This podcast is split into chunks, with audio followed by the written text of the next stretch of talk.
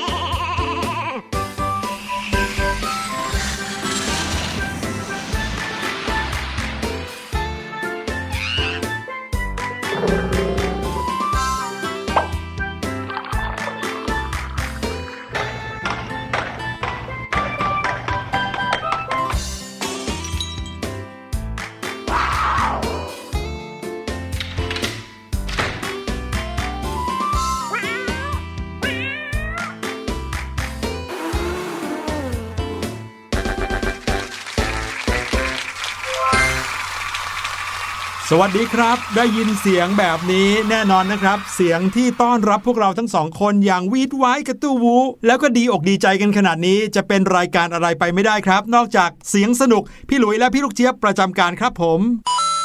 และอีกหนึ่งเรื่องที่ประจำการนะคะก็คือช่วงเสียงปริศนาของเรานั่นเองค่ะพี่หลุยค่ะวันนี้เสียงปริศนาของเราเป็นเสียงของอะไรคะเสียงปริศนาในวันนี้เป็นเสียงแปลกๆอีกหนึ่งเสียงครับใบให้ว่าเป็นเสียงของสัตว์จริงๆถึงแม้ว่าจะไม่ได้ใบนะพี่ลูกเจี๊ยบพี่หลุยก็ว่าน้องๆฟังปุ๊บก็ต้องรู้อยู่แล้วแหละว่าเป็นเสียงของสัตว์แต่บอกได้เลยว่าความแปลกของเสียงนี้อาจจะทำให้เราคาดไม่ถึงก็ได้ว่าเจ้าของเสียงนี้เร็วขนาดไหน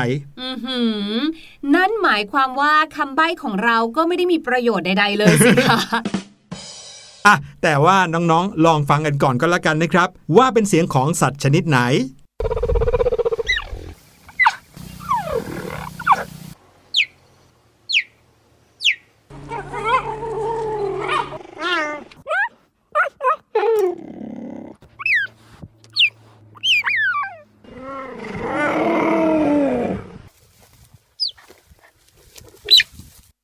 ฟังดูน่ารักนะพี่ลูกเจี๊ยบนั่นน่ะสิ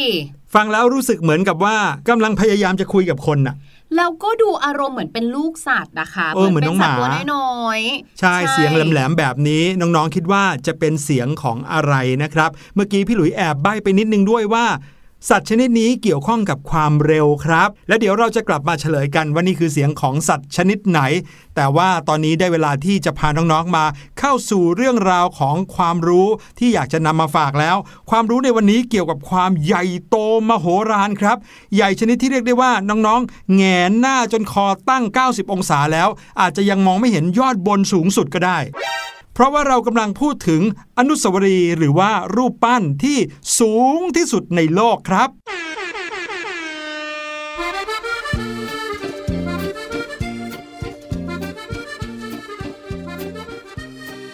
อย่างที่พี่หลุยบอกนะคะวันนี้เราจะชวนน้องๆทุกคนค่ะมาแหงนหน้าขึ้นฟ้า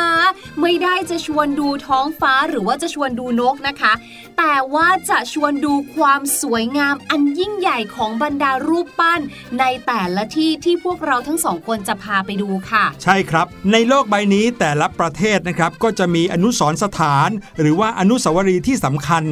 แทบจะทุกประเทศเลยนะครับเพื่อที่จะแสดงความยิ่งใหญ่หรือว่าแสดงถึงสิ่งที่พวกเขานับถือและให้ความสำคัญค่ะอย่างในประเทศไทยเราเองนะครับถ้าพูดถึงอนุสาวรีย์ขนาดใหญ่เลยนะครับพี่หลุยจะนึกถึงอนุสาวรีย์บูรพามหากษัตริย์ที่มีกษัตริย์7พระองค์อยู่ที่ปราณบุรีจำได้ไหมใช่ค่ะที่จังหวัดประจวบคีรีขันธ์นะครับมีพระมหากษัตริย์ของไทยถึง7พระองค์นะครับทำไมพี่ลูกเจี๊ยบถึงนึกถึงอีกอย่างหนึ่งอะคะนึกถึงอะไรฮะ Victory Monument อนุสาวรีย์ชัยสมรภูมินี่ก็เป็นอีก Please mind the gap between the train and the platform แสดงว่าพี่ลูกเจี๊ยบเนี่ยขึ้น BTS ตลอดเลยใช่ไหมมันเป็นชื่อหนึ่งในสถานีด้วย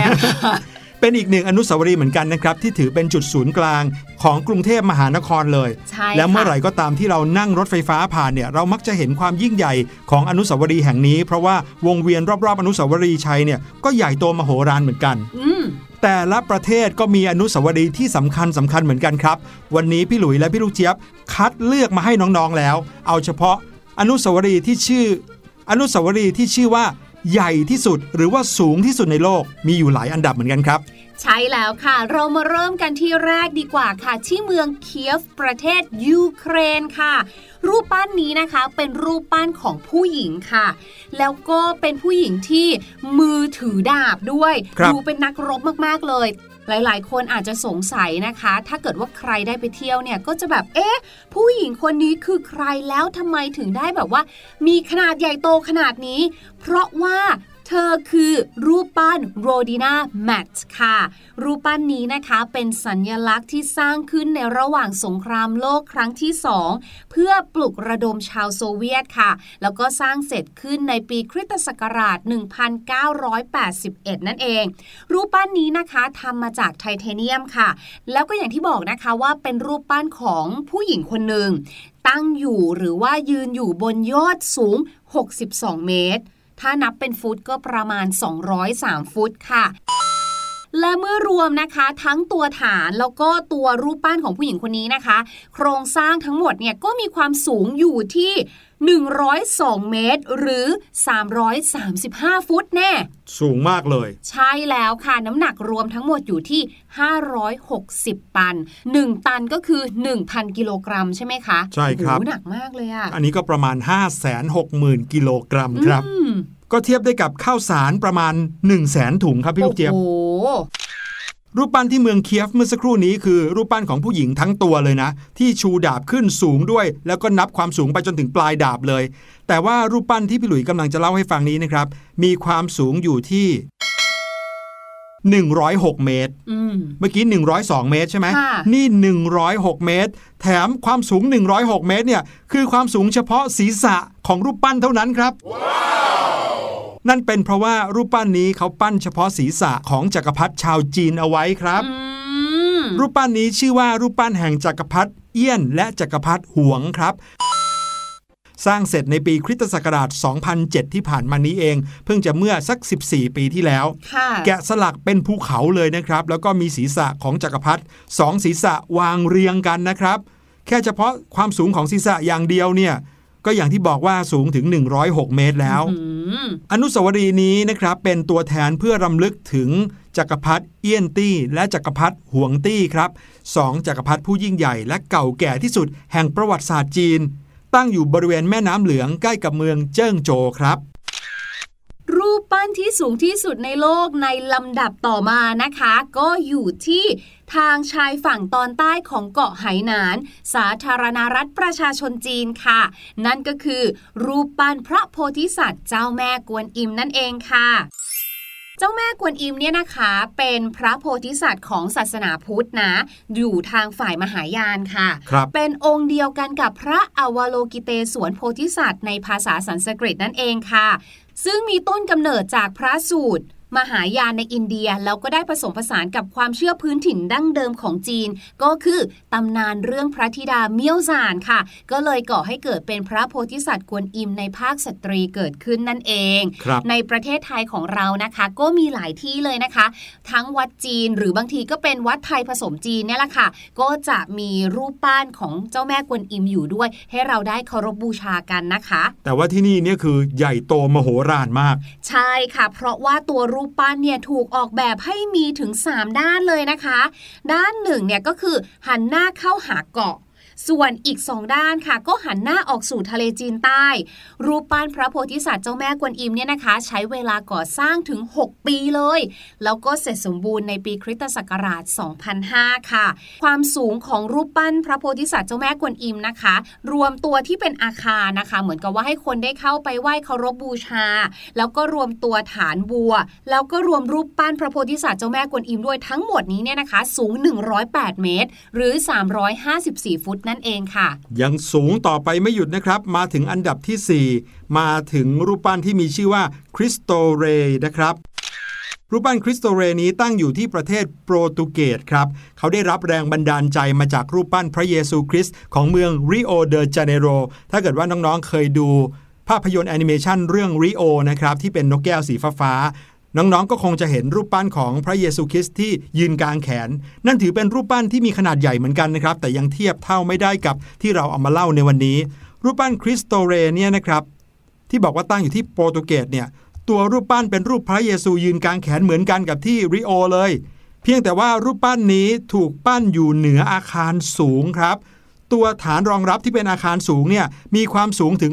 82เมตรแต่ว่าตัวรูปปั้นพระเยซูยืนกางแขนมีความสูงเพียงแค่28เมตรครับรวมกันแล้วก็คือ110เมตรสูงไปใหญ่เลยนะครับ wow! บนยอดสุดของส่วนฐานก็จะเป็นจุดชมวิว360องศาของเมืองลิสบอนที่ประเทศโปรตุเกสเรียกว่ามองแต่ไกลก็เห็นเลยละครับรูปปั้นที่สูงที่สุดในโลกในลำดับต่อมานะคะอยู่ที่ประเทศญี่ปุ่นค่ะนั่นก็คือพระพุทธรูปอุชิคุไดบุตสึนั่นเองค่ะแล้วพ พระพุทธรูปนี้หรือว่ารูปปั้นนี้นะคะในปีคริสตศักราช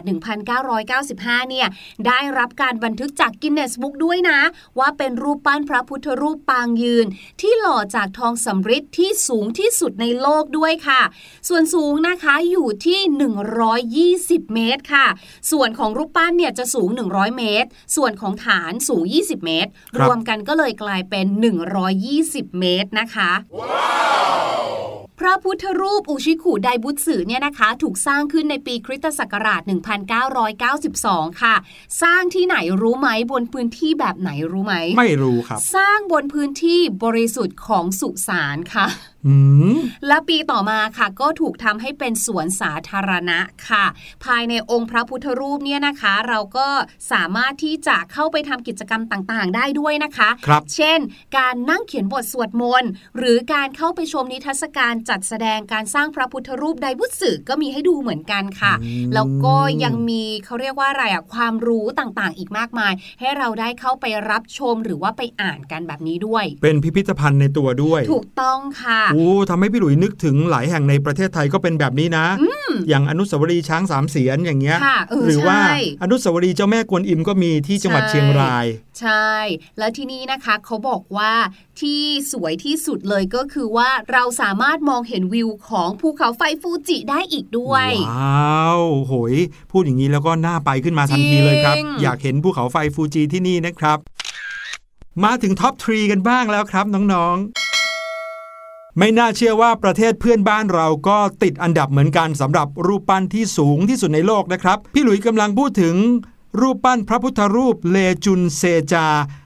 ที่เมืองโมนยวาประเทศพม่าหรือว่าประเทศเมียนมาข้างๆประเทศไทยเรานี้เองนะครับอยู่บนยอดเขาโพควัง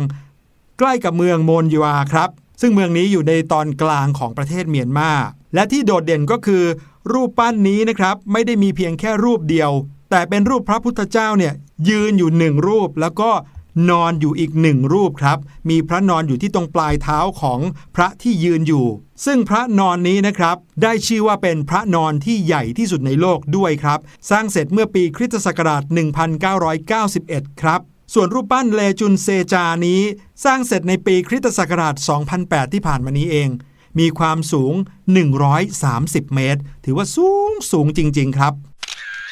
ส่วนอันดับที่2นะคะอยู่ที่ประเทศจีนค่ะนั่นก็คือพระใหญ่จงหยวนแห่งวัดฝัวเฉวียนนะคะหรือชื่อภาษาอังกฤษเนี่ยก็คือ Spring Temple Buddha ในเมืองลู่ซันมณฑลเหอหนานค่ะซึ่งเป็นพระพุทธรูปหล่อด้วยทองแดงความสูงอยู่ที่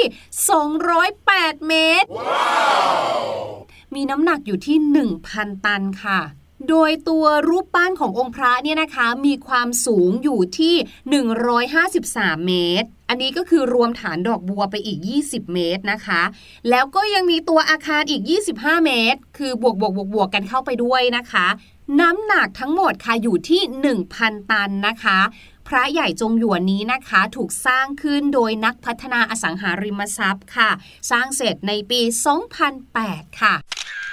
และมาถึงอันดับรูปปั้นที่สูงที่สุดเป็นอันดับ1ของโลกนะครับจริงๆแล้วเนี่ยถ้าเปรียบเทียบกับรูปปั้นพระใหญ่นะครับ Spring Temple Buddha ที่พี่ลูกเจี๊ยบพูดเมื่อกี้นี้เนี่ยถ้าของเขารวมฐานด้วยจะอยู่ที่208เมตรแต่รูปปั้นนี้ซึ่งถูกบันทึกไว้ว่าเป็นรูปปั้นที่สูงที่สุดในโลกในประเทศอินเดียมีความสูง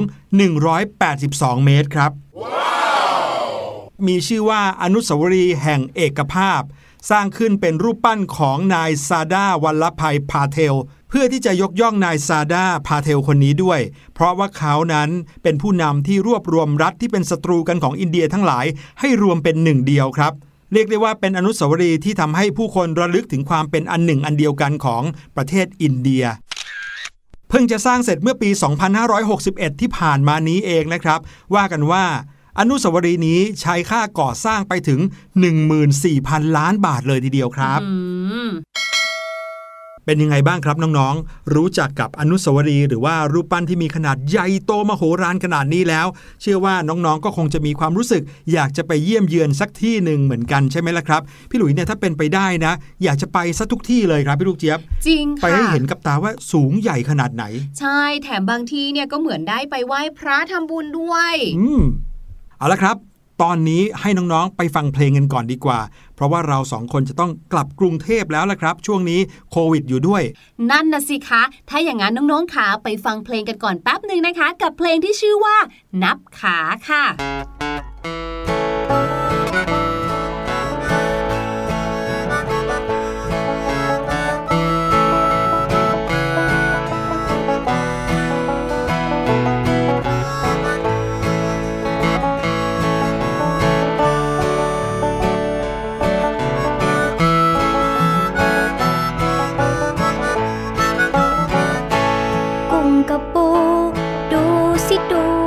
มันไม่กล้ากุ้งเดินนำปูเดินตามเชไปเชมาพบเจ้าเต่ากำลังต้วมเตี้ยมมาเต่าบอกว่ามาสิมาเราไปด้วยกันกุ้งกับปูดูสิดูขามันมากมายเต่าตาลายมองตามไม่ทันพวกเด็กๆลองมาช่วยนับกันกุ้งปูนั้นพวกมันมีกี่ขาเอ่ยมันไม่กล้า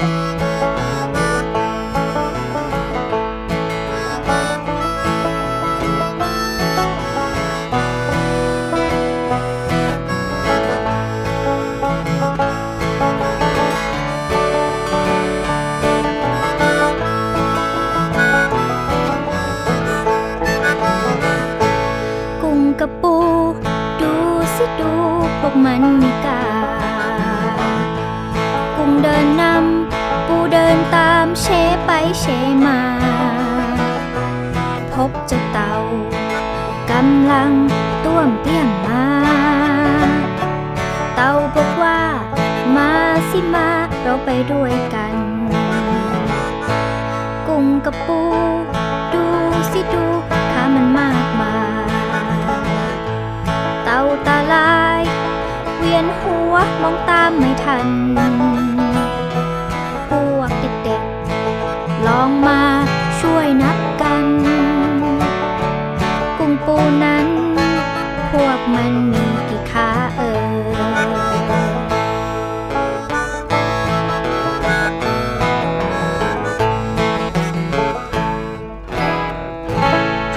ยนะคะเป็นเรื่องที่อยู่รอบตัวเราได้ทั้งหมดเลยนะคะมันก็เหมือนกับว่าภาษาไทยของเราเนี่ยแหละเพียงแต่ว่าเปลี่ยนไปเป็นภาษาอังกฤษนะคะอย่างเพลงนี้ค่ะนับขาพี่ลูกเจี๊ยบมานั่งนึกดูนะคำศัพท์ขาเนี่ยเรารู้จักดีกันอยู่แล้วก็คือเล็กถูกไหมคะครับแต่ว่าส่วนอื่นๆหรือว่าส่วนต่างๆที่มันเกี่ยวข้องแบบกับทั้งขาเลยล่ะคะ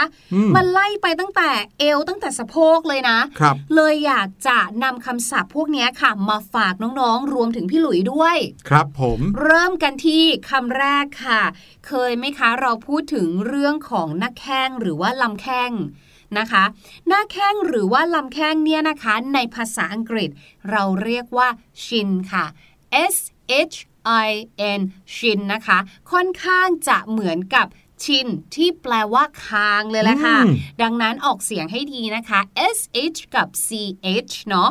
ต่อมาค่ะอีกหนึ่งส่วนนะคะก็คือหัวเข่าโอ้อันนี้หลายๆคนน่าจะคุ้นเคยกันอยู่แล้วใช่ก็คือคำว่า knee ถูกต้องค่ะถ้าพี่ลูกเจี๊ยบจำไม่ผิดจะมีเพลงด้วยใช่ไหม head shoulder knee and toes ถูกไหมคะจริงเหรอครับจริงค่ะ ที่เด็กๆเขาร้องกันนะอุ้ยโรงเรียนพี่หลุยไม่เคยสอนเพลงนี้เลยว้ายตายแล้วสอนร้องเพลงอะไรคะ row row row your boat โอเคอันนี้เป็นเด็กอยุธยาก็จะมีการเดินทางทางเรือใช่ไหมคะอ่ะ knee K N double E knee นะคะแปลว่าหัวเข่าค่ะคำต่อมานะคะก็คือต้นขาในภาษาอังกฤษนะคะคำว่าต้นขาก็คือ thigh นั่นเองค่ะ T H I G H thigh นะคะต้นขาส่วนนะคะสะโพกบางทีเวลาที่เราใส่กางเกงอุ๊ยกางเกงตัวนี้เนี่ยแน่นแล้วอ่ะส่งต่อเป็นมรดกตกทอดไปให้น้องนะคะเนื่องจากสะโพกคับแล้วสะโพกในภาษาอังกฤษนะคะก็คือ hip HIP HIP ค่ะทำให้พี่ลูกเจี๊ยบอ่ะนึกถึงแนวเพลงที่เรียกว่าฮิปฮอปมันจะมีการเต้นที่แบบว่ายักย้ายสายสะโพกเป็นการเคลื่อนที่ของสะโพกเราก็เลยเรียกว่าฮิปฮอปนั่นเองนะคะต่อมาค่ะส่วนของน่องส่วนนี้เป็นส่วนที่คล้ายๆกับ liquid paper น้องๆเคยใช้ไหมคะ liquid paper ที่เป็นปากกาแล้วมันจะป่องเป็นท้องเหมือนท้องปลาน่องของเราก็จะเป็นทรงนั้นเหมือนกันนะคะน่องในภาษาอังกฤษก็คือ calf ค่ะcalf calf นะคะก็คือน่องและอีกหนึ่งส่วนที่ไม่พูดถึงไม่ได้เลยนะคะก็คือ heel heel heel ก็คือส้นเท้านั่นทำให้เวลาที่เราพูดถึงรองเท้าส้นสูงเราจะใช้คำศัพท์ว่า high heels ก็คือเป็นรองเท้าที่ยกส่วนของส้นเท้าของเราให้สูงขึ้นก็เลยกลายเป็น high heels นั่นเองค่ะ wow.ส่วนน้องๆคนไหนนะคะที่เล่นกีฬาโดยเฉพาะฟุตบอลหรือกีฬาอะไรที่ต้องเกี่ยวข้องกับการวิ่งอันนี้จะต้องระวังเรื่องของข้อเท้าให้มากๆเลยเพราะว่าบางทีนะคะก็เกิดอาการเคล็ดหรือว่าอักเสบกันได้นะคะกับคำว่า ankle ที่แปลว่าข้อเท้าค่ะ ankle ankle ค่ะโอ้โหคำศัพท์นี่แค่มาจากเอวลงมาถึงข้อเท้านะฮะมีคำศัพท์ที่น่ารู้มากมายเลยใครฟังไม่ทันก็ย้อนกลับไปฟังอีกรอบหนึ่งได้ด้วยนะครับขอบคุณพี่ลูกเจี๊ยบมากๆครับเอาล่ะเรามาเฉลยเสียงปริศนากันดีกว่าว่าเสียงสัตว์น่ารักน่ารักตัวนี้คือเสียงของสัตว์ชนิดไหนลองไปฟังกันอีกสักรอบครับ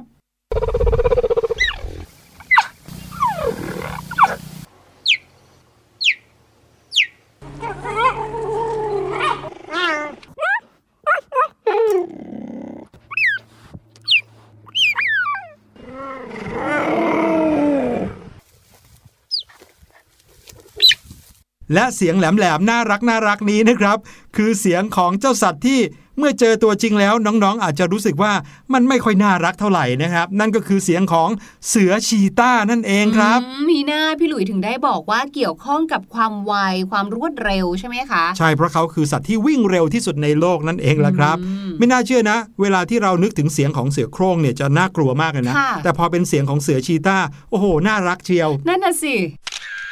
วันนี้รายการเสียงสนุกหมดเวลาลงแล้วล่ะครับพี่หลุยส์กับพี่ลูกเจี๊ยบจะกลับมาพบกับน้องๆทุกเวลาที่คิดถึงกันทาง thaipbspodcast.com วันนี้ลาไปก่อนสวัสดีครับสวัสดีค่ะ